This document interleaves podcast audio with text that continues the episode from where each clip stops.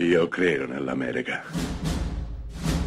Francamente me ne infischio. Io sono tuo padre. Anna Nishimasa. Rimetta a posto la candela. Rosa bella. Siamo arrivati a martedì e oggi tocca a Blake Edwards, altro grande gigante della commedia americana.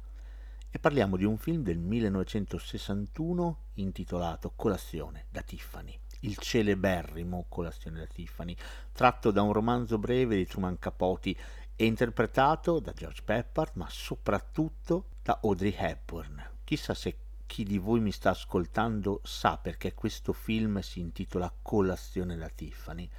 Beh, per un motivo molto semplice. Il film comincia con Holly Golightly, interpretata da Audrey Hepburn, in abito da sera con un tubino nero che farà storia, leggenda, che si ferma, scendendo da un taxi davanti alla vetrina di Tiffany e sognando, guardando quei gioielli meravigliosi, fa colazione, sbocconcellando un croissant. Tutto qua. Beh, colazione da Tiffany è la storia di questa donna apparentemente forte, fortissima, che non si accompagna mai con nessuno in particolare, ma resta indipendente, libera, eppure in quella libertà c'è tanta fragilità, perché la nostra ha avuto il cuore spezzato e ha paura di innamorarsi di nuovo.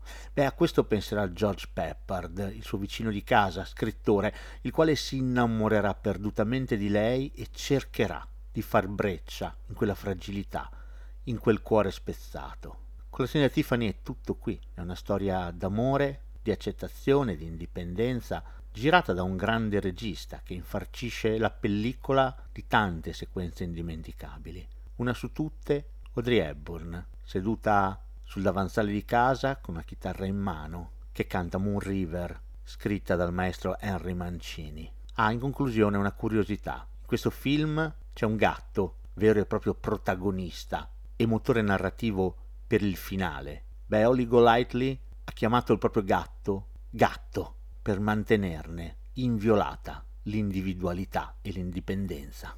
Non è adorabile?